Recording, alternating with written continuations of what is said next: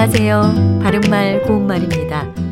KBS 1텔레비전에서 방송되고 있는 우리말 겨루기에서 나왔던 문제를 짚어보겠습니다.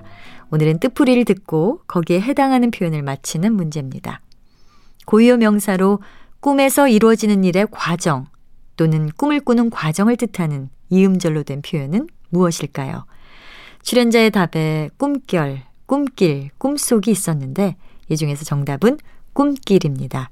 꿈길은 꿈속에서 이루어지는 일의 과정을 뜻하는데 주로 꿈길을 헤매다, 꿈길을 더듬다 이런 표현으로 많이 사용하고 있습니다.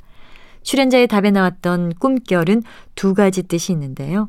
꿈을 꾸는 어렴풋한 동안을 기본 의미로 하고 있습니다. 먼저 그의 마지막 인사가 꿈결처럼 들렸다. 또는 어젯밤 꿈결에 그녀를 봤던 듯도 한데 깨어나 보니 아무도 없었다. 이렇게 말할 수 있겠죠. 두 번째 뜻은 덧없이 빠르게 지나가는 동안인데요.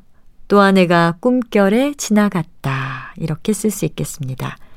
그리고 꿈속에도 두 가지 뜻이 있는데 기본 의미는 꿈을 꾸는 동안입니다. 돌아가신 할머니께서 꿈속에 나타나셨다. 꿈속에서 겪었던 일이 생생하게 떠오른다처럼 말할 수 있습니다.